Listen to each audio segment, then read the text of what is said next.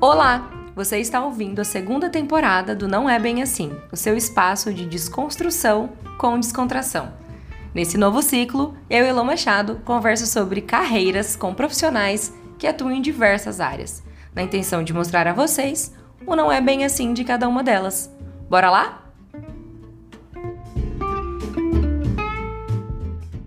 Olá, pessoas! Voltamos, estamos de volta com o primeiro episódio da segunda temporada do Não É Bem Assim. Dessa vez vamos falar sobre profissões e a gente não poderia começar com outra profissão senão a minha, não é mesmo? E eu não tô sozinha hoje. Chamei duas pessoas que eu admiro muito como pessoas e como profissionais para conversar comigo sobre os todos os não é bem assim da psicologia, a Bia e a Paola da Amparo Psicologia. Eu não vou apresentá-las, vou deixar que elas façam isso por elas mesmas e depois a gente já começa esse bate-papo. Beleza? Meninas, bem-vindas. Obrigada por ter aceito o meu convite. Falem de vocês. Ah, Elo, imagina, né? Primeiro, muito obrigada por convidar a gente. Acho que a gente ficou muito lisonjeada com esse convite de atender isso em nome da Amparo. Então, vou falar um pouquinho sobre mim. Né? Eu sou psicóloga há seis anos, completei seis anos de formado no, na semana passada. É, atuo na clínica, atuo com atendimentos clínicos de adultos e casais e também sou supervisora clínica. Mas essa é a faceta que muitas pessoas me conhecem, é a que eu vim trazer aqui. Mas além disso também, né, sou muitas outras coisas, outras coisas que outras pessoas me conhecem além de psicóloga. Sim? É, eu sou a Paola, eu sou psicóloga também, formei junto com a Elô. E também sou psicóloga clínica, hoje eu atendo apenas adultos. Tive uma passagem pela terapia infantil, mas hoje já não é mais uma realidade. É, dei aulas também na graduação, hoje eu dou aulas apenas na pós-graduação. Sou gestalt terapeuta, tenho mestrado em psicologia e concordo com a Bia. Essa é a faceta que a gente veio discutir aqui, mas existem muitos outros papéis de igual importância que ficam reservados a outras pessoas uhum. né, da nossa vida sobre o nome, né? O nome do podcast não é bem assim. Essa ideia que eu tive de trazer uma, um outro lado das profissões. O que, que vocês enxergam num contexto mais é, geral, uma ideia geral que a galera tem da psicologia que não é bem assim, e num contexto mais pessoal de vocês mesmo, da, da experiência de vocês, o que, vocês mais vem na clínica de vocês que vocês falam assim, pô, isso aqui não é bem assim mesmo, assim. É, o, o que a gente mais vê de idealização dos clientes, até de pessoas que acompanham a gente na rede social, ou até amigos mesmo, é de que psicólogo tá sempre zen. psicólogo nunca fica ai, nervoso. Ai, ai. Psicólogo é quase uma entidade, uma santidade aí que tá, tá sempre em um outro patamar. E isso não é bem assim, né? Eu e a Pá, a gente até falou um pouco sobre isso.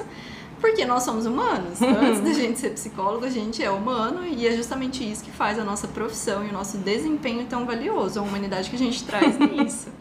Então, pra mim, esse é um dos não é bem assim, né, pá? O que, que é. você acha? Eu acho que, que tem um pouco também, talvez, de influência histórica, de talvez um psicólogo que fosse, sim, essa figura neutra, essa figura plena, essa figura que não tem reação, não tem caras e bocas, não tem sensações e sentimentos. E que ocupa um lugar muito distante, né? É, muito frio, né? E parece que muito pouco humano mesmo. Uhum. Né? E aí eu acho que com o avanço aí, né, da psicologia, com outras também abordagens da psicologia, psicologia chegando, outras formas de atuação chegando, né? Então hoje é muito comum a gente ter atendimento dentro da casa das pessoas, né? Então acho que toda essa visão mais clássica, ela foi de alguma forma sendo questionada.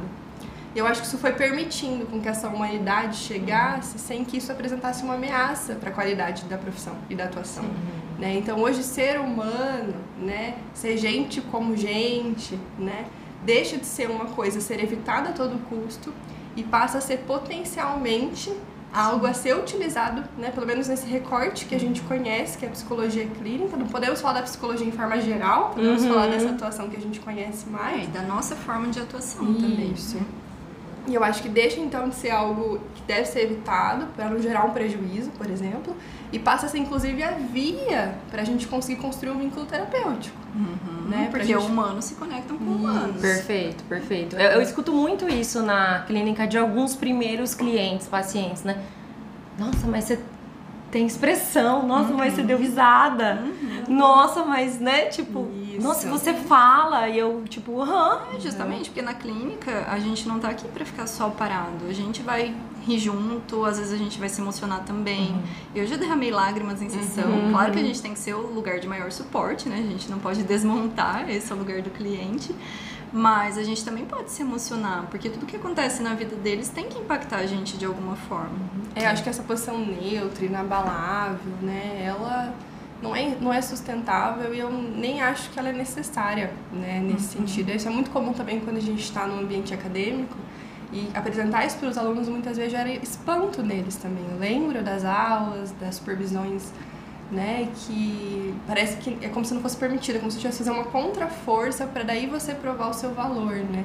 E a gente que está do lado de cá, né, já temos um, uma caminhadinha, a gente percebe que é justamente o oposto. Quantas pessoas vêm e ficam justamente porque elas se sentiram à vontade com alguém que está ali 100%. Estar ali 100% também envolve né, conseguir Colocar É, também se expressar, se é. expressar por completo.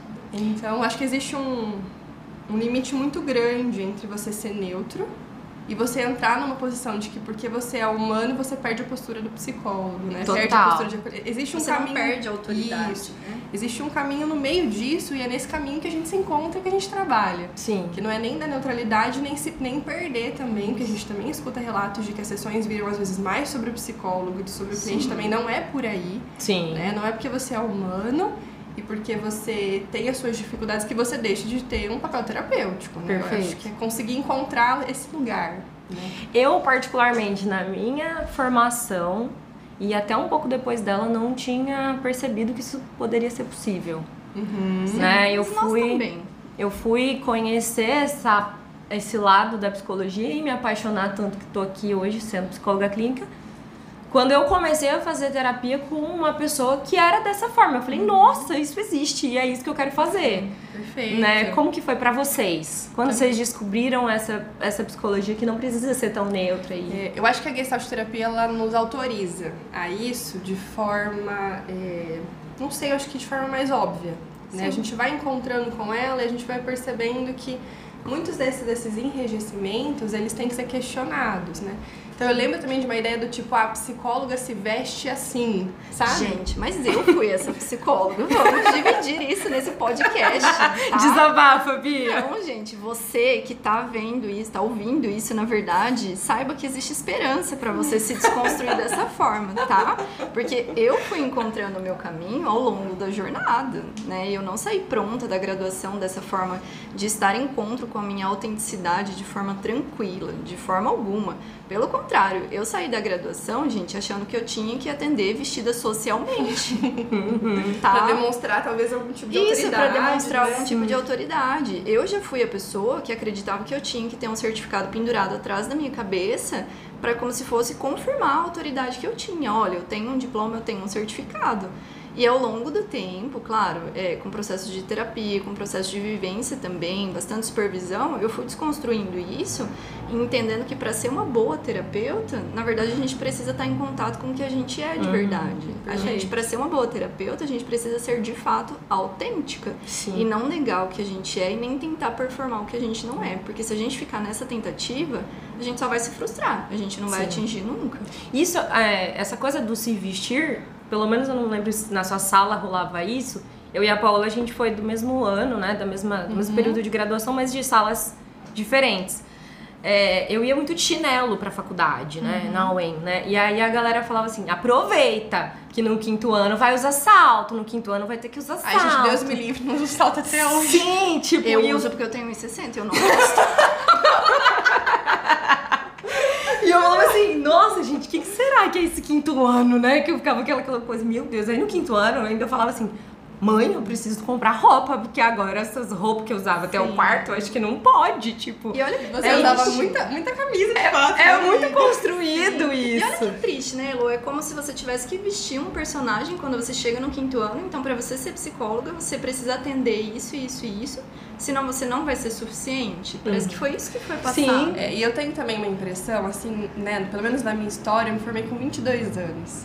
Né? Então eu acho que eu também, é, não só no sentido de autoridade, mas não sei, talvez numa falsa ideia de que eu tinha que mostrar algum tipo de maturidade, de credibilidade, eu tenho a impressão que as roupas mais formais tentavam vir comunicar isso também. Uhum. O que, que essa garota de 22 anos vai fazer para me ajudar? Porque Sim. também se sustenta em certo momento na psicologia a ideia de que a experiência de vida, claro que ela é muito importante, mas ela não determina a qualidade da atuação profissional Com né? certeza. Porque a gente, para ser psicólogo, a gente passou por um monte de outras experiências e vivências. Que bom que a gente não depende Uhum. né, só de experiências de vida para conseguir ser um bom profissional. Que bom que a gente pode também se construir nesse percurso e pode começar aos 22 anos, não precisa começar muito mais pra frente, né? Sim. Então, assim, eu sei que na minha experiência também, acho que às vezes foi uma tentativa de falar, nossa, essa garota, como que eu faço pra me mostrar menos garota? E hoje eu me pergunto, qual é o problema? de ser, de ser garota, uma garota, né? né? de, De estar nova, amadurecendo sim. nisso também. Uhum. Mas eu não sei vocês, mas eu já fui questionada por ser jovem Sim. dentro, dentro do ambiente profissional, Sim. sim. É, mas tive- eu também sinto que tem uns questionamentos saindo por outra ordem, do tipo, jovens que hoje, inclusive, se identificam mais com terapeutas mais jovens do que com terapeutas mais. Porque falam a né, mesma linguagem, Uhum. né? Já estão Então, ali Quem sabe isso mesmo possa lugar. ser algo, inclusive, positivo, que alguém mais Sim. jovem possa estar ali, né? Sim. Não sei. Sim, eu, eu me lembro de um, de um cliente que eu tive que ele era bem mais velho, assim, quase 50 anos. E era bem no meu início também, eu me sentia muito insegura de atendê-lo, justamente por conta disso. Ainda era a época que eu era toda bonequinha, de salto e tal. A época que você usava camisa, E eu lembro que era assim, todas as, as vezes que eu ia atendê-lo, eu sentia ainda mais essa pressão, né? De ter que provar alguma coisa. E aí uma vez eu fui de All-Star atendê-lo, né? E, e porque acho que mudou o horário, alguma senão eu não ia antes pra quando eu ia vê-lo, né? E ele, tipo, meio que falou, ah, você tá de All-Star. Eu, aham, tipo, bonito, né? E tal. E aí eu vi que sobrevivi, sobrevivemos, a sessão aconteceu. que o processo terapêutico sobreviveu Foi, tênis. e aí eu falei, meu Deus, eu posso ser eu, né? Eu posso vir de Sim. All-Star e tal, não sei o quê. A questão das minhas tatuagens também, eu escutei a vida inteira, que tatuagem não sei o quê, lá, lá, lá, Uhum. seu trabalho. E aí uma vez, uma das minhas primeiras clientes também, a gente fez uma sessão inicial, ela tinha cabelo cor-de-rosa, ela Uhum. era inteira tatuada, e ela falou assim, quando eu vi a sua foto no Instagram, cheia de tatuagem, eu falei, é nela que eu vou. Tá? E aí eu comecei a entender também que... O que... quanto essa humanidade aproxima. Exato, que tem espaço pra todo mundo. Que pode ser que algumas pessoas não queiram ser, ser atendidas por alguém que usa o Mas a gente Star ou que tenha tatuagem. mundo, né? Exato, mas tem espaço pra todas as pessoas Isso, serem atendidas perfeito. e pra todas as pessoas serem é, psicólogas, né? É, Enfim, e o então lugar foi do muito legal. psicólogo também não é esse lugar de ter que agradar o outro, né? De É. convidar pessoas apenas que estejam disponíveis a lidar com o que a gente é. Porque a gente é um monte de coisa também. Então, se a gente for atender só determinadas expectativas, talvez a gente tenha que se moldar a cada pessoa. E isso não vai acontecer. Uhum, Perfeito. E eu acho que é uma desconstrução que a gente faz tanto no âmbito profissional, então desses clientes, pacientes entenderem que a gente também é gente, né, no sentido de que temos essas fragilidades, mas eu também senti muita dificuldade em certo momento em ter que mostrar isso pro meu, pro minha, meu ciclo pessoal. Porque por vezes algumas coisas também aparecem, do tipo, nossa, mas a psicóloga ficando chateada com isso? Nossa, mas a psicóloga que tá é, irritada com tal situação, né? Isso por muito, muitas vezes chegou a me enrijecer e fazer eu questionar, então, se eu era mesmo uma boa psicóloga por estar sentindo aquelas coisas que eu estava sentindo num ambiente pessoal. Perfeito, amigo. né? Então, eu, eu por muito tempo me questionei, me cobrei sobre isso, e depois de um tempo também amadurecendo, eu, fiquei, eu ficava pensando, poxa, mas se eu não puder justamente colocar esse sentimento pra fora, inclusive com vínculos que em tese deveriam ser muito Uhum. seguros, né?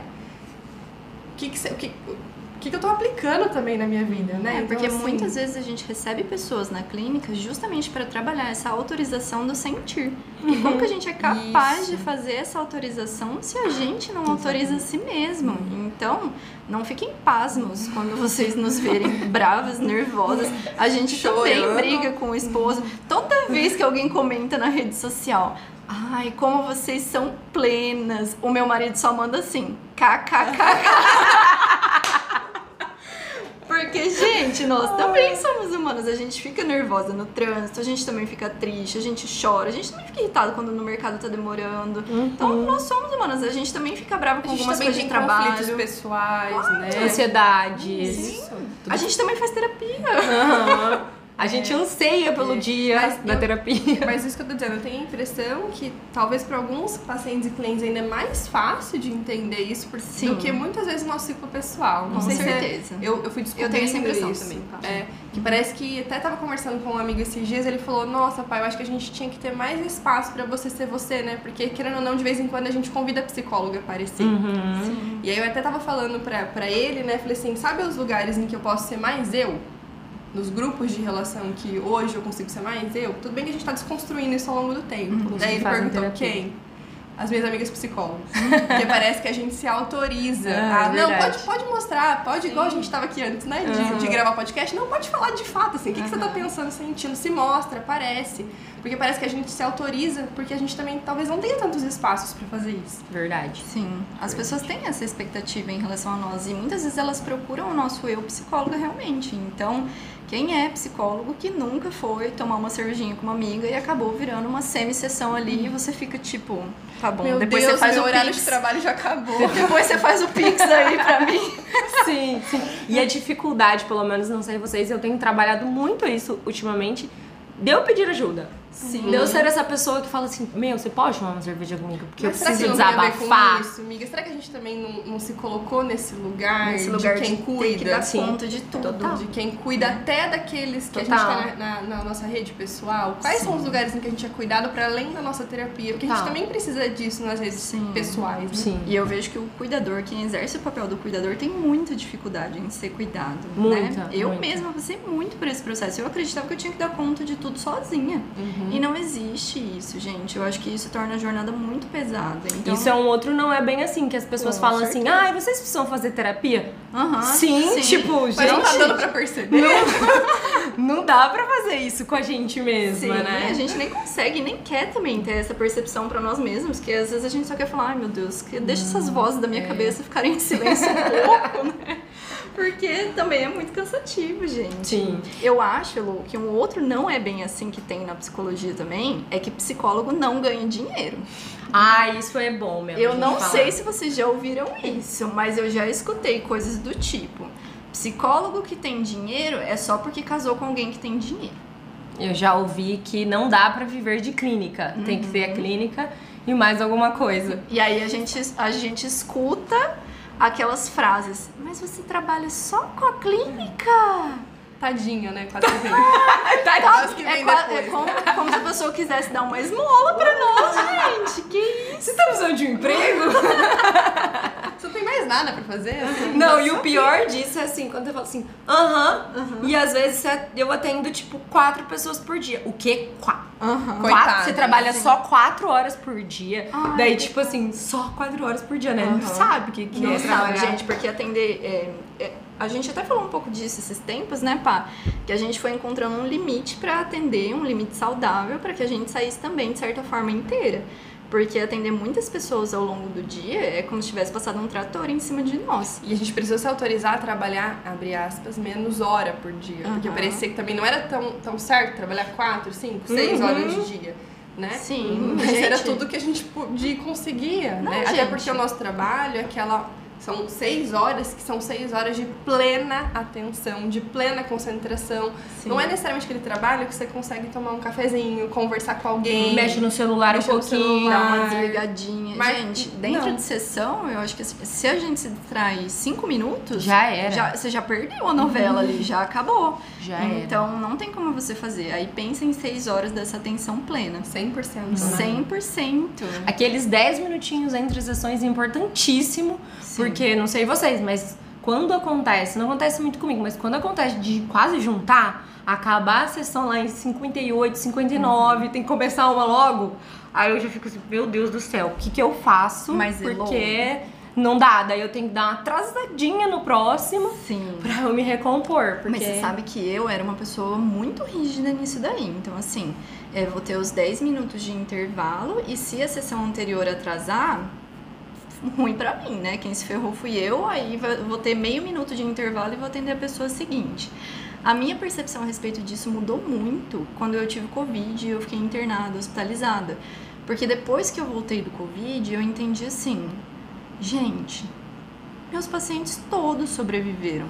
Um mês sem mim. Então eles vão sobreviver se eu precisar atrasar a agenda 10 minutos. Uhum. Mas se eles tiverem que ficar ali na clínica esperando um pouquinho, eles vão ficar, porque eu também preciso fazer xixi, eu também preciso tomar água, eu também preciso Comer. dar uma relaxada, comer, entendeu?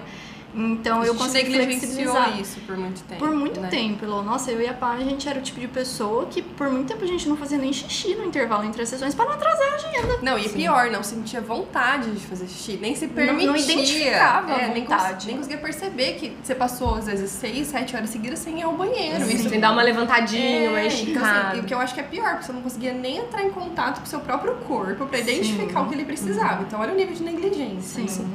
Né? E Total. aí entra muito nas desconstruções que a gente tem que fazer, porque um bom profissional não é esse profissional que se negligencia pra estar Não. ali. Pelo contrário, a gente que exerce profissão de cuidado, se a gente não cuidar primeiro de nós, o que é que a gente vai estar fazendo? O Perfeito. que é que a gente vai estar E oferecendo? tem um pro outro? prazo, né? A gente Claro. adoece daí. Claro. Enfim, você não consegue manter esse Uhum, sistema sim. funcionando por muito tempo sem Sim. adoecer. Ó, pá, vamos confidenciar aos ouvintes, então. Eu e a Paola, quando a gente criou o Amparo, era justamente com esse intuito de amparar profissionais nessa escuta, porque a psicologia pode sim se tornar uma profissão muito solitária, principalmente falando de clínica. E por muitas vezes, nos nossos assuntos, eu e a Pá, quando a gente ainda não tinha encontrado esse limite de atendimentos, a gente dividia uma com a outra do tipo.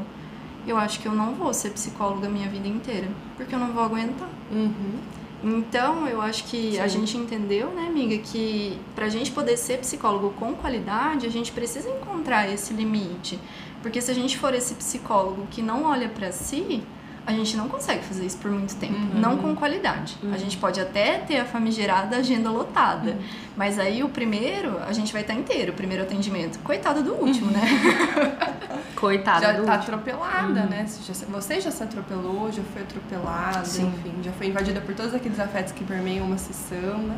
E, enfim. Sim, os meus clientes, as minhas clientes, eu falo no feminino porque eu tenho dois homens só. então é injusto com elas. Certíssimo. Elas sabem já um pouco do meu funcionamento, né? De eu tenho, eu anoto até no meu aplicativo de menstruação. Tem um, tem um dia do meu mês que eu morro de cólica, eu não consigo atender. Eu não consigo, eu não consigo. Porque se eu não tô com cólica, eu tô dopada do remédio da cólica. Uhum. E eu não consigo. E eu não sei se vai ser na quarta, na quinta ou na Sim. sexta e tal, né? E eu tenho um dia na semana que é a sexta-feira que eu atendo menos e eu posso remanejá-las pra esse dia. Então eu sempre, às vezes, já conversei, já calhou de cair cada dia da semana e eu falo, "Ah, gente, pode remarcar, porque a qualidade da sessão não vai ser. Não vai ser bom pra mim e não vai ser bom pra elas. Sim. E assim, eu nunca imaginei que eu ia poder na minha vida desmarcar a sessão porque eu tô com cólica. Que eu vou ficar deitada, né? Sem fazer nada, entre aspas. Mas assim, eu estou impossibilitada, né? Com certeza. E quantas vezes isso também já não foi distorcido como um mimimi, né? Ah, então eu não acredito que você não vai atender porque você tá com cólica. Uhum. Esse julgamento vem. E muitas vezes a gente adere a esse julgamento e a gente faz isso com a gente mesmo. Sim. E aí a gente precisa se desconstruir. Sim, eu vou ficar em casa porque eu estou com cólica, porque eu não estou disponível Sim. para atender. Porque eu não sei vocês, mas eu já escutei, ah, se eu, se eu ficar em casa por causa de cólica, eu vou ser demitida. Eu tô, velho, bom, eu não vou, né? Eu sou Sim. dona da minha empresa, não, Sim. não vou me demitir. Privilégios, privilégios, mas enfim, a gente cai nessa, nessa, nesse conto mesmo. né? É, eu acho que a profissão, é, o exercício de autônomo, ele tem o ônus e tem o bônus. Eu acho que o bônus vem quando você sabe lidar com a coisa. Porque, Porque senão- Senão, gente, você acaba Pior virando chefe. escravo do seu trabalho. Você é sua pior Fica chefe. até pior, né? Sim, a gente é a pior chefe de si mesmo. Então, com o tempo, eu acho que nós fomos aprendendo, acho que pode falar aqui por nós três, né? Que a gente foi aprendendo a ser chefes mais tolerantes com a gente Uhum. mesmo, né? Chefes que acolhem, chefes que liberam, mais que permitem. gentis, né? Uhum. A gente conseguiu ser mais gentil com a gente mesmo. E aí, pra retomar o início dessa, desse não é bem assim, que é dá pra viver de clínica, né? Que a gente não é pobre e etc. é, A gente consegue se sustentar. é, né? eu isso é acho legal. que isso tudo que a gente conversou agora é o que constrói isso, né? O que permite com que a gente consiga é, viver da clínica. Até apareceu uma pergunta pra gente esses dias lá no Amparo, que a gente às vezes abre a caixinha, e aí apareceu assim, dá pra viver bem da psicologia? Aí eu acho que esse termo é um termo que a gente precisa discutir muito, né? O que, que é, que é bem? viver bem, né? Uhum. O que que, enfim, qual é o estilo de vida que você tem, que te faz sentido ou não. Então eu acho que é questionável se viver bem, mas é legal a gente pensar que, é, por exemplo, viver bem para mim e pra Bia, um viver bem hoje, que a gente pode dizer, a gente consegue se sustentar e a gente consegue ter uma qualidade de vida. Uhum. A gente consegue fazer exercício físico, a gente consegue se alimentar bem, a gente consegue ter nosso Sim. tempo de lazer. Isso por muitas vezes a gente não conseguiu fazer. Uhum. Né? Então, quantas vezes eu atendia até 9 horas da noite, 10 horas da noite? A gente Sim. começava às vezes às 8 horas da manhã e parava às 8 da noite. Né? Então, por muito tempo não, não existia espaço Uhum. para outros cuidados. Então, hoje a gente talvez, é, até talvez em outros meses, a gente até ganhou mais, Sim. mas não estava tão bem, tão saudável, não conseguia nem gerenciar aquilo ali. É. Então, eu acho que é, isso, isso do viver bem também, eu acho que tem um- uma parcela de coisas que a gente precisa analisar aqui também, né, Lô? Porque, por exemplo, para você viver só da psicologia, normalmente é uma caminhada. E é uma caminhada que não começa com um salário X. Então também acho que a gente tem que ter esse recorte de que não é todo mundo que consegue se dedicar para a clínica 100% logo de cara. Uhum. Foi meu caso, que é um baita privilégio. Uhum. Né? Ter, ter meus pais que disseram, ó, vai tentar por X tempo, porque por X tempo a gente aguenta as pontas. Sim. Né? Então isso eu considero um grande privilégio, né? um grande empurrão. E aí eu né, consegui aproveitar também esse- essa oportunidade, aí eu fui conseguindo. Mas eu lembro da primeira pessoa que chegou, quanto tempo levou para a segunda chegar. E também era uma época diferente. Hoje a gente tem as redes sociais de uma forma mais fácil, eu acho, que de divulgar o trabalho. Na nossa época não era necessariamente assim, a gente ainda era muito do boca a boca, né? Uhum. Então eu tenho a impressão também que assim, dá pra viver da clínica, mas dependendo do lugar em que você está, pode ser mais difícil. Uhum. Pode ser mais demorado. Sim. ter- talvez você tenha que equilibrar muito mais pratos, né? Então eu penso que dá pra viver sim, mas eu também não acho que a gente pode vender uma ideia de um sonho, sabe? De que é fácil, de que é rápido, de que pra todo mundo vai ser igual. Eu Porque acho que a gente nós não estamos nesse, nós É. não partimos no mesmo ponto. Eu acho que- mas dá pra chegar lá. Com certeza. Acho que a gente pode dizer que é possível, mas não é garantido, dentro da circunstância de cada um, né? Eu e a Pá, a gente tem histórias muito parecidas, que a gente teve esse amparo, de fato, dos nossos pais, pra gente começar a jornada na clínica. Então, a gente não pode comparar a nossa história com quem não teve esse Uhum, privilégio, uhum. porque seria muito injusto, e aí seria dizer que a pessoa pode chegar num lugar da mesma forma, sendo que o caminho não foi o mesmo. Então, a Sim. gente sempre gosta de deixar isso muito claro, né, Pá? Para que as pessoas não criem fantasias também a respeito da nossa jornada, porque hoje muitas pessoas veem o lugar onde a gente está e elas acham que foi fácil, elas acham que a gente não teve ajuda de ninguém. Sim, nós tivemos no início, nós tivemos muita ajuda Sim. financeira, inclusive. né? Sim, sim. O meu, no meu caso foi um pouco diferente, mas um pouco parecido, né? Eu tive muito suporte dos meus pais sempre. Eu tinha pra onde voltar caso as coisas não dessem certo. Mas eu subloquei clínica, né? Vocês montaram a clínica de vocês logo Sim. após a formatura Sim, e etc, né? E aí teve esse suporte e eu subloquei. Tanto que subloco até hoje, né? Então eu acho que essa, essa também é uma possibilidade muito Sim, bacana. É muito legal pra gente falar, até pra quem tá começando, pra quem, quem tá recalculando a rota e indo pra psicologia clínica, ou pra quem tá se formando, né? Existem muitas formas de você começar. Sim. Não precisa colocar também, acho que na cabeça, a ideia de que você precisa ter um móvel X, uma sala numa localização Y pra você fazer um bom trabalho. Né? Eu acho que não tem que ter seu nome na parede, não tem Até que ter... porque hoje tem tanta gente atendendo online. A Perfeito, pandemia veio aí pra, perfeito. pra isso, Não, né? a pandemia veio com força nisso, né? É. Eu e a Paula cuspimos muito na testa, porque a gente dizia que a gente nunca ia atender Online. né, online. E aí é o que a gente sempre fala e foi o tiro no pé, né? Nunca, é Nunca muito tempo, né, gente? Nunca diga Nunca nunca. é demais. Então eu acho que tem outros caminhos, assim, a sublocação é uma, é uma forma muito legal, inclusive de você no começo tentar conciliar, ah, então às vezes eu não consigo deixar um trabalho fixo porque eu tenho que ajudar nas contas de casa, eu tenho... Uhum. mas talvez valha experimentar algumas horas por semana, Sim. né? Um outro caminho muito legal também, que a gente também fez no começo, é atender por um valor social, Sim. né? Ou participar de alguma ONG, alguma instituição que possibilite esse trabalho, porque a gente vai treinando a nossa escuta. Na medida em que a gente vai treinando a nossa escuta, o nosso acolhimento, a gente vai ficando mais seguro. E aí a gente vai Uhum. passando mais segurança também. Perfeito. Né? Então é muito difícil a gente também ficar esperando com que necessariamente o nosso primeiro atendimento vai ser com um valor cheio, numa clínica X, fiscam. Uhum. O processo ele não é assim, né? É porque o processo envolve muito de nós também. Até o que a gente estava conversando antes aqui, quando a gente estava tomando um cafezinho. Que antes, no começo, quando as pessoas chegavam, quantas vezes a gente ficou constrangida em dizer o valor? Quantas vezes a gente deu desconto antes da pessoa pedir? Então envolve muito dos nossos processos também. É difícil você estipular um valor X e você ficar nesse valor, porque quem está começando, eu acho que posso dizer que a grande maioria está inseguro. Com Pode certeza. até ser que não tenha entrado em contato com essa insegurança, mas está inseguro sim. Uhum. E quando a gente está inseguro, a gente não consegue fazer dessa forma. Perfeito. E a gente também vai aprendendo a pôr limites, né? Então, assim, quantas vezes é, algumas coisas eram super toleradas no começo, uhum. até flexibilizadas, e hoje a gente já não consegue fazer. Mas não é porque. É, isso foi um processo que a gente vai se descobrindo também enquanto terapeuta, Sim. né? Enquanto né, prestador de serviço, porque daí a parte da clínica, se você vai caminhando para ela, você vai descobrindo que existe um universo à parte, né? Uhum. Então, você na, na, na, graduação a gente tem uma supervisão em clínica, mas aí depois você vê que você precisa de um contador, de um jurídico, de um administrador, de um marketing.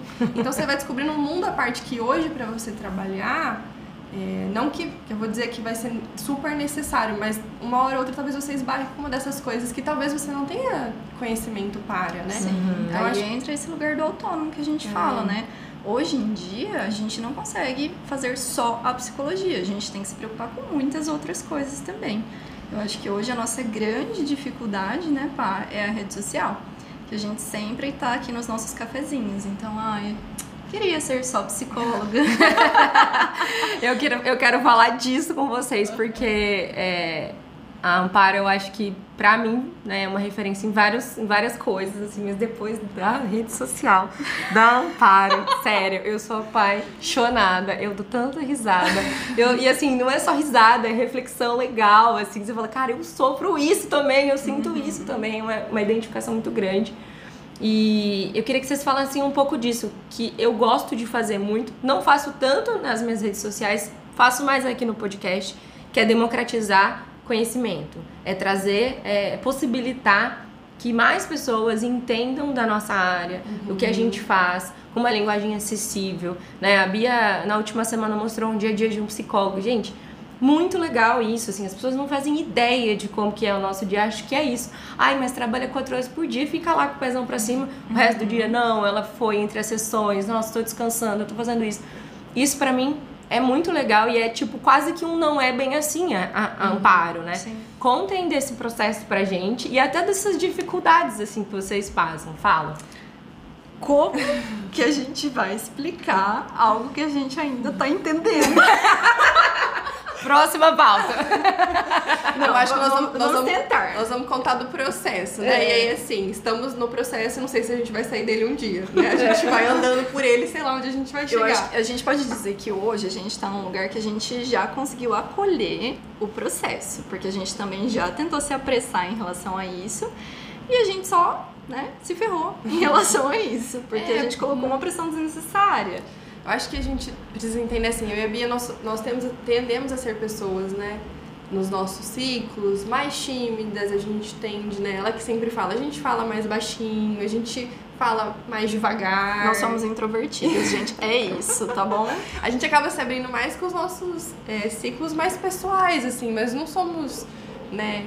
Enfim, tão extrovertidas. eu preciso cortar só pra falar que o dia que eu vi o, o, o Reels da Paola de noiva, sério. Gente, é esse nível de introversão, assim. Tipo assim, eu não acredito que a Paola tá atuando, né? Porque a Bia não é minha amiga íntima. Eu não, eu não sei se ela é introvertida, se ela não é, mas a Paola eu sei. Eu falei, gente, a Paola saiu, saiu correndo pelo amparo. Eu fico assim. Vocês têm que entender o quanto de esforço tem naquele lugar. É isso, que a gente dedica muito, a gente. Sério, né? Não é uma coisa fluida. Gente, é assim. é tudo por vocês. Eu acho que vocês têm que valorizar demais. É, é tudo por vocês de fato, porque a gente entendeu que dentro da clínica a gente teria um limite que a gente conseguiria atingir, né? Tanto de ajudar pessoas, porque a gente já falou desse limite um pouco antes aqui, e tanto financeiro também, né? Tem um lugar onde a gente pode chegar. A gente não aguenta atender mais de tantas pessoas, né? O meu pai sempre fala isso. Nossa, mas você não vai atender mais pessoas? Eu falo, ah, meu anjo, só se eu colocar um holograma ali pra atender no meu lugar, porque eu já não aguento mais não, né? Então a gente entendeu que a gente teria esse limite. E a gente também queria atingir mais pessoas, porque a gente compreende também que não é todo mundo que consegue pagar um processo psicoterapêutico, né? Uhum. Então a gente gostaria de levar informação para outras pessoas e principalmente para psicólogos, porque a gente ficou muito perdida quando a gente começou. É justamente isso que a gente está dizendo.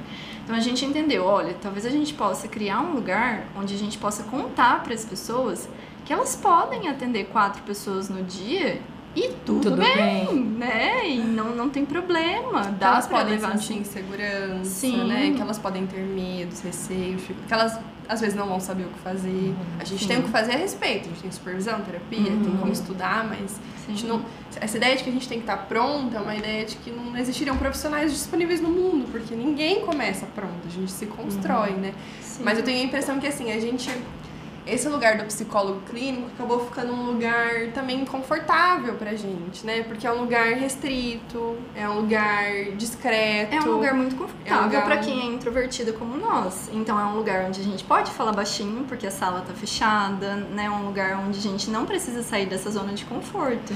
E as redes sociais vem, vieram para convidar a gente para isso. Claro que assim, a gente tem os nossos cursos, mas também são é um número mais reduzido. Eu fui para sala de aula e ali eu sinto que eu consegui desenvolver muita coisa, porque são muitas trocas, mas também não foi fácil o começo. Lembro da primeira aula que eu dei, né? eu lembro. eu lembro, o negócio não foi muito fácil. Então, assim, a gente vai se construindo nesse hum. processo. Só que as redes sociais vêm como um grande desafio. E qual era o nosso maior desafio?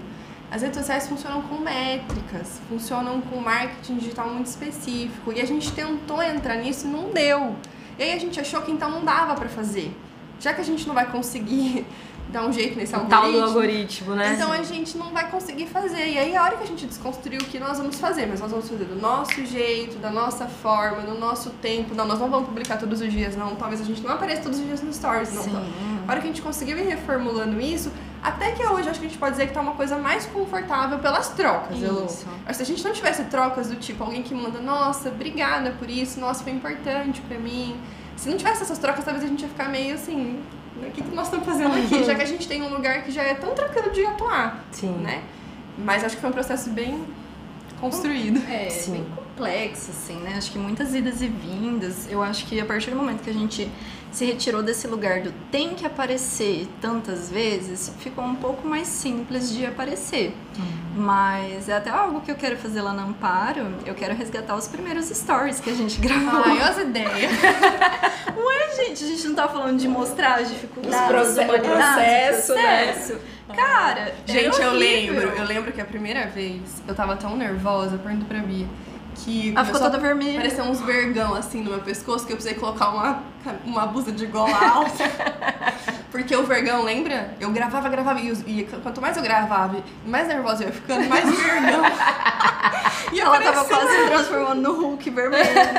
Então é muito, Ai, muito bom olhar pra isso. Eu, nos primeiros stories, só cortava minha testa, meu enquadramento era péssimo. Eu sou péssima nessas coisas de senso estético, né? É, é alguma coisa que nem nas nossas próprias redes sociais pessoais a gente também não é tão Sim, ativa. Gente, vocês são super low, pro, não, low profile. Gente, assim. na minha rede social pessoal, eu posto duas vezes no ano. Eu posto no aniversário do meu marido e no Natal. E eu só não posto mais story, é uma coisa assim, muito pouco recorrente na minha vida. Então a gente teve que se jogar nesse lugar totalmente fora da nossa zona de conforto. E é difícil, acho que continua sendo difícil sim, né? Mas eu e a Pá, a gente entendeu também o lugar que a gente quer que a Amparo ocupe. Uhum. Então, no começo, eu lembro que a gente até pedia muita desculpa uma pra outra, do tipo, ah, desculpa, eu não conseguia fazer, eu não conseguia aparecer, uhum. eu não conseguia levar. E eu lembro até um dia que eu falei pra Pá, eu falei, Pá, a Amparo é para somar para nós. Se ela for para diminuir, se ela for para cobrar, não vai funcionar. Então, para ela ser funcional para os outros, ela tem que ser leve para nós. É, porque dentro do meu processo de vida, eu cheguei em um lugar, Elo, que eu não quero deixar de lado a minha vida pessoal pelo profissional. Uhum. Eu não quero fazer essa troca. Uhum. Eu quero que eles consigam coexistir. Então, por exemplo, se eu precisar deixar de passar um tempo com a minha família hoje para aparecer no Amparo, eu não vou aparecer. Uhum. E hoje eu consigo sustentar esse lugar. Entendeu? Porque por muito tempo já foi.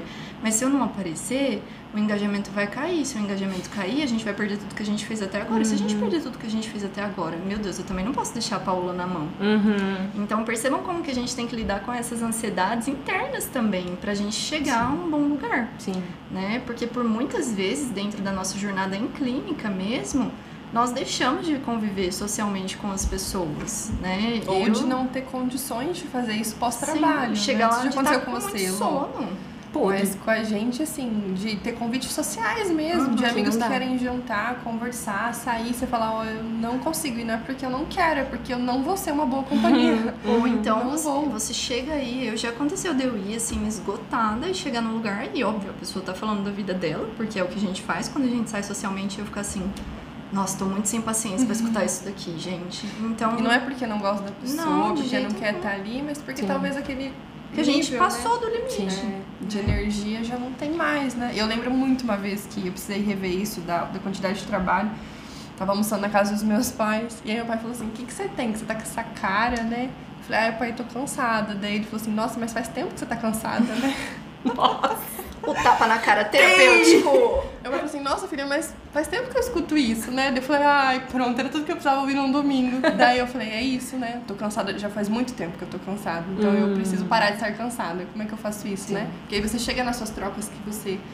É, familiares que você ama, que você quer estar, tá, e você não tem, não tem condições mais, né? Sim. E não porque você não quer, mas porque talvez você foi atropelado. A uhum. sessão ajudando um monte de gente, possibilitando um monte de trabalho, acolhendo um monte, mas aí não tem, nem recarrega no final de semana, né? Uhum. Então a gente precisa. Muito aprender. legal vocês contarem isso, porque realmente quem, é, quem olha hoje pro Instagram da Amparo não deve imaginar tudo que rola por trás, né? Porque é um trabalho muito gostoso mesmo. Muito, é, porque eu acho que hoje a gente muito... também conseguiu encontrar esse lugar, mas talvez quem acompanha mais tempo, talvez não todo. Sabe, né? Das dificuldades. A gente volta e meia tá falando, é. né? Outro dia eu até postei um negócio lá e falei assim, Nossa Senhora dos Tímidos abençoe eu mesma aqui, porque no dia que eu fui postar a rotina, porque, gente, pensar em postar a minha rotina, juro, no dia anterior eu fiquei pensando assim, eu não vou postar o meu café da manhã, gente. É muita exposição. Isso aqui não dá, não. Vou, vou, vou no meu limite.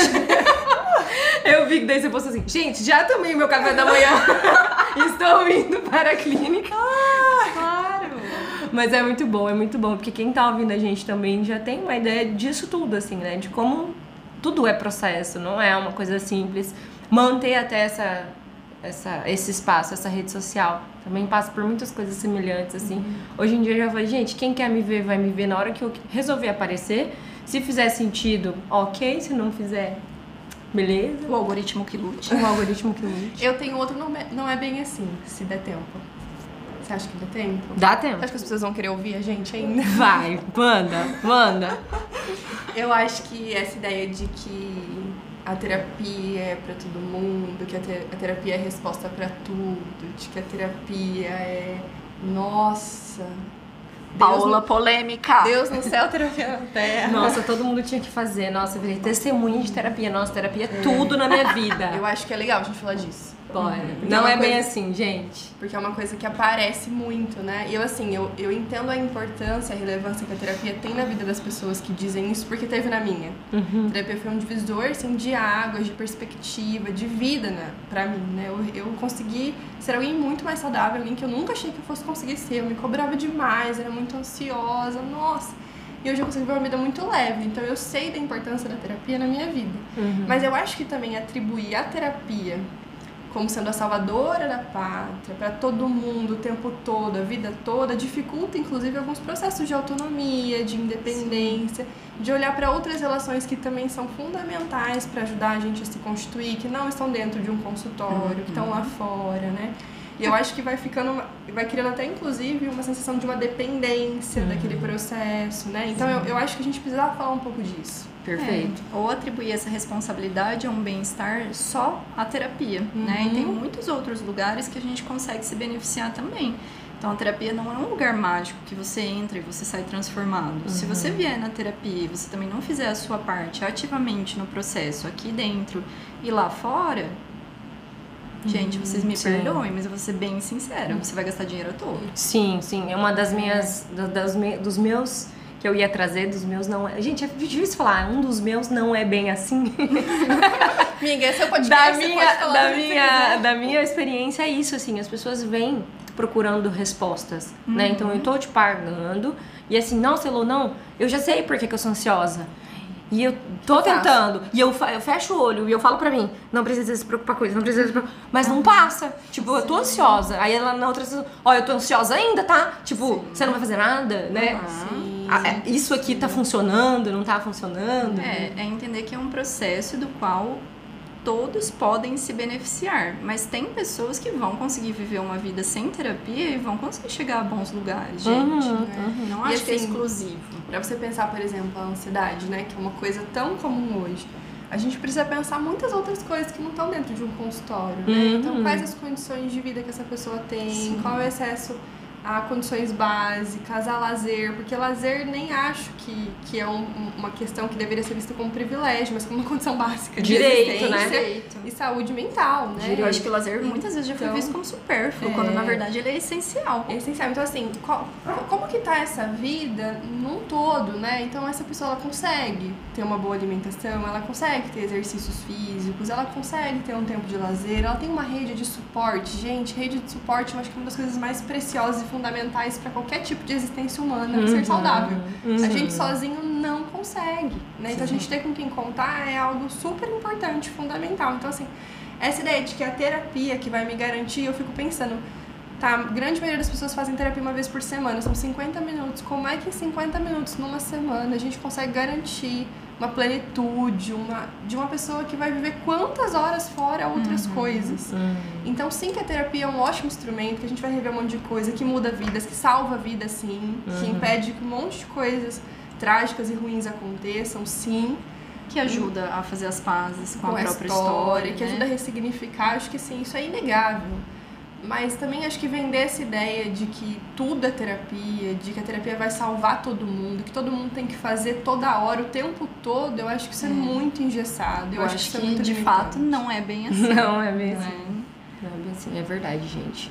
Acho que você trouxe um ponto bem legal pra galera, porque é, essa coisa da terapia pra todo mundo pode ser, todo mundo pode querer e fazer, mas E não, assim, não, não Eu- eu- necessariamente. Eu, gosto de falar que eu acho que, muito provavelmente, em algum momento da vida, as pessoas poderiam se beneficiar muito de terapia. Sim. Uhum. Né? Ah, alguma situação mais difícil. Mas algum- não é nem em todo momento, porque tem momentos que as pessoas ainda não têm maturidade para estar aqui, para serem ativos nesse processo. Então vem e passa pelo sofá Acontece acontece- muito, né? quando a gente, sim. quando recebe, quando vem porque meu pai mandou, ou Sim. porque minha esposa Sabe- pediu, Sabe, que ou eu porque, noto? né? Eu noto assim, eu costumo brincar bastante com os meus pacientes. Eu tenho pacientes que vêm na primeira temporada e vêm desse jeito. Né? Eles Ai, vêm eu aqui- amo esse termo. Eles vêm pra passear. Aí eles vão embora porque eles acham que tá tudo bem, né? E de fato, e nós vamos respeitar isso.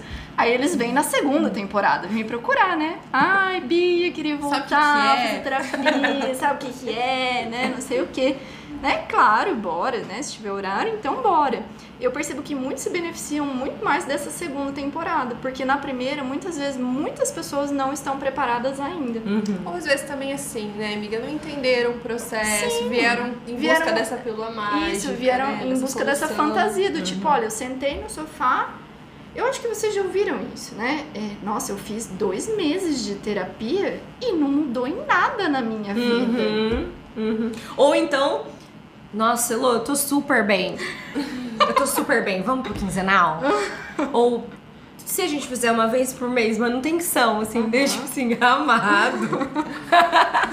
então, assim, existem as duas coisas, né? Aí a gente vai percebendo e vai entendendo também, respeitando cada um, Isso, óbvio, mas. porque eu acho que tudo é processo. Eu acho que se a pessoa ela não tá disponível para estar ali dessa forma, não adianta a gente forçar também. Não adianta a gente encostar na parede. Eu não sou terapeuta que encosta na parede, do tipo, ah, ou você vem toda semana ou Sim. você não vem. Quer, quer vir, quer. Quer, não vir, quer, também não vem. Venha no seu tempo, né? E talvez eu acho que isso não vai ser o mais benéfico pra você, mas venha no seu E se a tempo, gente entender, né, que não tá dando certo, Sim. que tem muita demanda, a gente volta a conversar, a gente Sim. comunica isso, né? Com vamos resolvendo junto. Aí que entra nisso da humanidade com a autoridade, porque a gente pode experimentar, a gente acredita nessa relação construída a dois aí de terapeuta e paciente, mas a gente tem autoridade para dizer e rever inclusive, olha, eu lembro que você me disse que você gostaria de experimentar o quinzenal. Na minha percepção, não está sendo melhor para você. Uhum. Vamos conversar novamente? Então, uhum. vamos é, repensar, isso, né? a gente não, não entra com imposições. Sim, né? sim. Acho que as imposições elas não funcionam muito bem nesse caso. Sim. Eu acho muito importante também a gente devolver isso pro nosso cliente, né? Pro nosso paciente. Ó, você tá por aqui? Tá tudo bem? Sim. Tá gostoso? Tá legal? Tá sendo, né? Você tá tirando proveito desse nosso encontro? E a minha sensação é de que às vezes você não quer estar aqui. Eu tô sentindo certo? Ai, gente, eu acho Né? isso tão, tão fantástico, né? Porque quantas vezes a gente viu uma perspectiva de uma psicologia que não autorizava, Uhum. né? Esse O querer. O paciente nem ia ter opinião. É, ter opinião Né? do tipo, não, você precisa ficar, e às vezes a pessoa já tá bem Uhum. pra experimentar uma experiência diferente, né? Então, eu acho que esse lugar que a gente autoriza também eles a se corresponsabilizarem pelo processo, a gente fazer escolhas junto, também eu acho que é fundamental pra gente pensar a autonomia dessa pessoa que vem nos procurar, né? Porque daí ela vem com às vezes de sofrimento, com feridas lá de fora, e ela vem e, e ela não pode ter a concepção de que a vida dela tá, tá melhorando necessariamente porque ela está ali com a Uhum. gente, que a gente é responsável por isso. A gente pode ser um facilitador de muitas coisas. Mas essa autonomia, essa independência precisa ser construída e incentivada, inclusive, para a pessoa conseguir andar com as próprias pernas Com em certo momento, né? Por isso que a gente sempre lapida é, falas e diálogos do tipo, ai, você salvou a minha vida, né? Nossa, dá até um negócio. É, né, eu falo, meu. Deus do céu, não me joga essa responsabilidade que é muito grande. Ai. Então eu sempre procuro dizer, não, nós fizemos isso juntos, porque de fato certeza. nós fizemos isso juntos. Nós estamos aqui juntos 50 minutos por semana. Mas lá fora, quem vive a Perfeito. sua vida, as suas dificuldades, é você. Então ninguém salva ninguém. A gente consegue ajudar pessoas que querem ser ajudadas também. Perfeito. Perfeito. Eu acho que esse episódio tá sendo muito importante pra quem quer conhecer um pouquinho mais dos bastidores da nossa profissão e quem quer se tornar psicóloga, né? Eu queria que vocês falassem alguma coisa pra esse segundo grupo. Quem tá escutando, quem tá procurando lá no Spotify achou psicologia, assim. Quero ser psicóloga um dia. O que que vocês diriam pra essa pessoa? Ai, que difícil, Lô. Eu acho que eu diria que é um caminho de processo realmente, né? Se você quer entrar nesse caminho, entenda que é uma jornada e não simplesmente um lugar pronto. Então, se você se interessa pela psicologia ou por ser psicólogo, entenda que para fazer isso você vai ter que olhar muito para você. Não tem como você mergulhar na existência do outro sem mergulhar na sua antes. Então, se você quer ajudar as pessoas, esteja disponível também de estar nesse lugar. É, eu acho que conseguir olhar para a própria humanidade, né, para a própria história, para as próprias feridas, as próprias dores é muito fundamental. E eu acho que também dizer para essa pessoa que quer ser psicólogo que ela vai adentrar, ade- adentrar um mundo à parte, né? Então você tá tão próximo da existência do outro na maior vulnerabilidade, então tem coisas que só você vai saber, tem coisas que só você vai ouvir.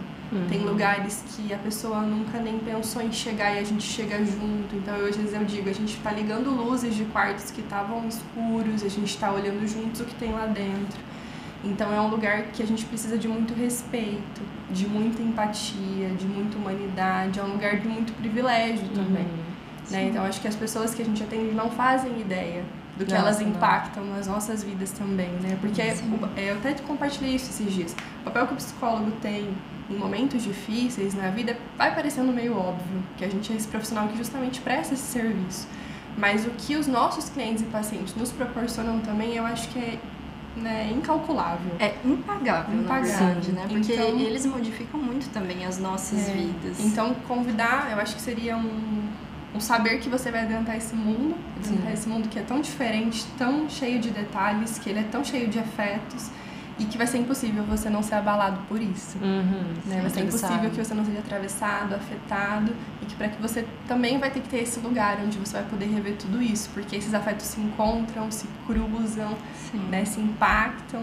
Então eu acho que é um lugar de muito privilégio, de muita responsabilidade. Sim. Eu, esses dias eu compartilhei um- uns stories de um outro psicólogo falando que é, era muito importante a gente, como profissional, deixar com que eles soubessem disso, o quão Sim. importante eles são pra gente, né? Com certeza. E eu realmente fazendo essa reflexão, eles são umas, elas são a minha maior fonte de aprendizado, né? Porque a gente escuta as histórias e aí tipo, eu preciso estudar alguma coisa por Sim. meio do que eu tô escutando. E muitas vezes são as pessoas que a gente mais vê ao longo da nossa semana, gente. Então, claro que a gente adora os nossos pacientes, a Sim. gente sente saudade, a gente pensa em vocês, né? Pensa se tá tudo bem, coisas que vocês gostam, coisas que vocês não desgostam. Se a gente vê na Sim. rua, a gente lembra Aham, também. fulana gosta disso, Sim. né? Ou um filme que tá em Então, cartaz, você lembra da pessoa. Os pacientes, eles fazem muito parte da nossa vida. Eu acho que esse lugar que as pessoas dizem que o psicólogo é sensacional, Uhum. é maravilhoso, pode até ser.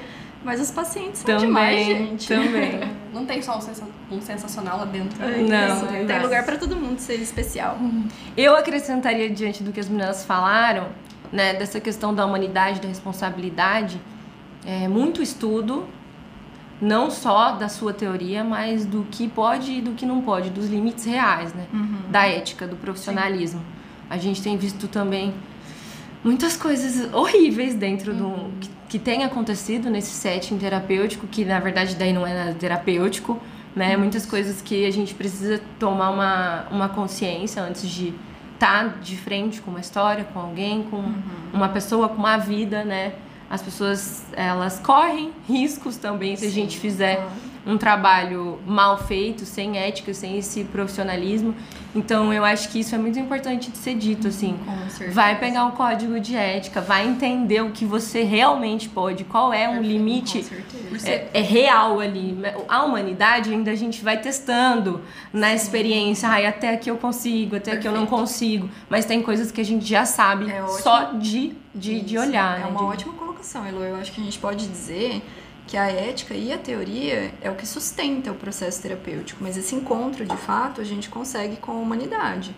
Mas a ética, conhecer os limites, conhecer o que é a profissão, o que pode, o que não pode, o que é terapêutico, o que não é, eu acho que isso é o básico para ser psicólogo, né? É, Eu acho que é, entender que tem coisas que são inadmissíveis. Sim. Né? Então eu vivia dizendo isso para os meus alunos. Às vezes a gente não vai saber exatamente o que fazer.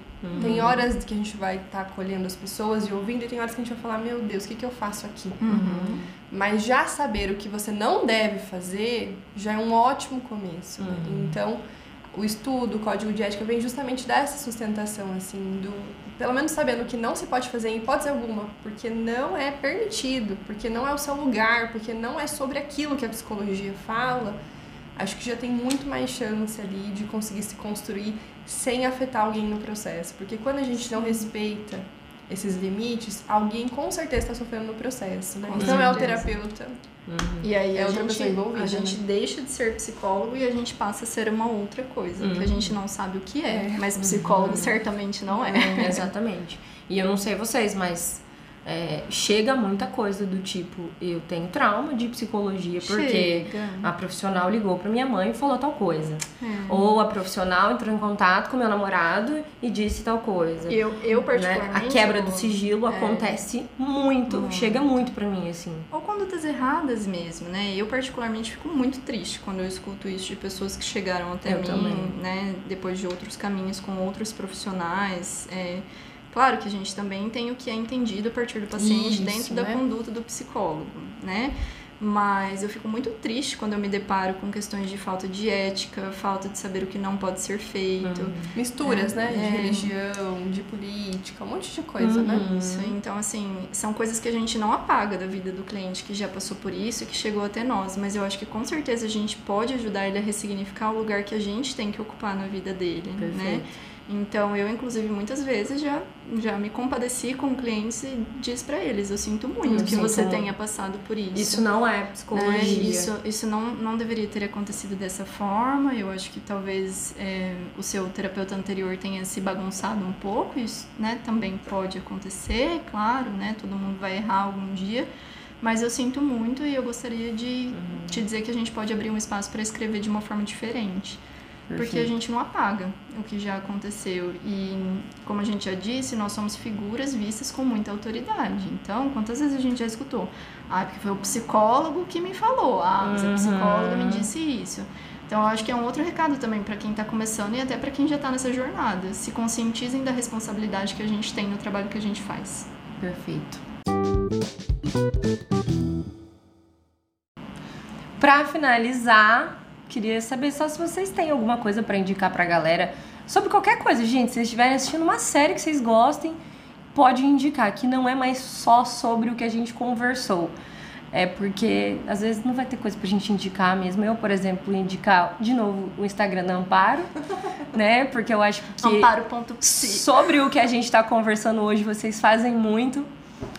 E escutar esse podcast aqui também vai ser importante para algumas coisas. E quero saber, vocês têm alguma dica de leitura, de podcast, de série, de filme que vocês assistiram? Olha, Elo, tem um livro que eu amo, ele é meu queridinho, assim, tá no meu top 10, que é A Morte é um Dia que Vale a Pena Viver. Eu amo esse livro, até compartilhei alguns trechos aí no, na última semana no Amparo. É, todo mundo pode se beneficiar desse livro. Não façam uma ideia errada a respeito do título, não está dizendo para ninguém que é para morrer, não é isso que acontece. Pelo contrário, né? Dizer que a morte é um dia que vale a pena viver é entender que vale a pena viver todos os dias da nossa vida, inclusive os que não são tidos como tão bons. Então, Muito bom. esse livro, cara, é muito bom, eu amo de paixão. Eu li também recentemente, em janeiro agora, e eu. Esperam amei. especialmente pros cuidadores, né? Amo. Isso. Olha, gente, quem quer ser psicólogo, Trabalhar na área da saúde, Cara, de forma leia. geral, né? Sim, é uma médica que trabalha com cuidados paliativos, assim, é bem, muito, muito incrível. Acho que pra, também pra essa rede aí, Psi, estudantes Psi, eu ganhei um livro de uma pessoa. né? Que eu acho que também é muito legal, né? De É. indicar, né? Talvez você deva conversar com alguém, né? É. Eu acho que é um livro bem legal também, escrito também por terapeutas. Eu acho que dá também essa, esse lugar de, ó, talvez você que escute tanto, talvez você também deva conversar com alguém, né? Gente, eu acho que principalmente falando em livro, a gente tem que indicar o livro da Paola, né? Mas não é sobre isso. gente, claro que sim! A gente falou um monte de Instagram aqui. O livro fala justamente sobre, sobre Instagram. Fala, pá, divulga o seu livro também. Então, gente, mestrado virou um livro, né? E eu estudei no mestrado sobre Instagram. Justamente acho que veio no meio disso tudo, né? Tentar entender essa plataforma.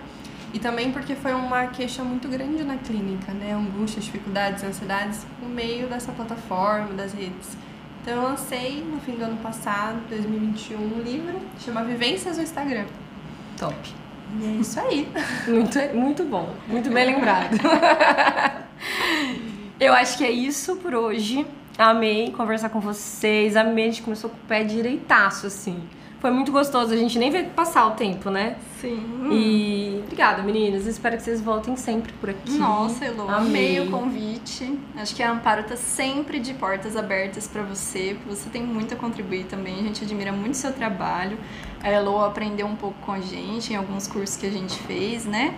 Então, essa admiração que você diz que você tem pela gente, com certeza é mútua. A gente indica o seu trabalho. A gente acredita muito que você seja uma excelente profissional. E Que muito bom. obrigada por deixar a gente participar desse espaço. Muito bom, gente. Sim, privilégio, né? Começar essa segunda temporada participando com esse episódio, né? Falar da psicologia pra gente é uma coisa muito fluida, né? Então a gente Nem gosta parece muito. que a É gente muito é bom, tímida. né? Nem parece, assim, né? Eu amo, eu amo. Eu quero Então- muito fazer mais disso, assim, de, de falar sobre psicologia. Acho que precisa. Obrigada, amiga, por isso. Você é alguém que eu amo, uma profissional que eu Obrigada. respeito, confio, indico. Então é um prazer estar por aqui, gente. Se tiver mais alguma coisa que, sei lá, alguma dúvida, algum profissional, algum aluno que queira conversar, a gente tá lá no Insta. Pode mandar mensagem que a gente responde. A gente demora, mas a gente responde. A gente também vai lançar alguns cursos, a gente vai lançar alguns grupos de supervisão, né? Caso alguém tenha interesse, queira andar mais pertinho. A gente tá por ali, no que a gente puder ajudar, estamos por aqui. Perfeitos. Gente, obrigada. Até a próxima. Tchau! Até. Tchau.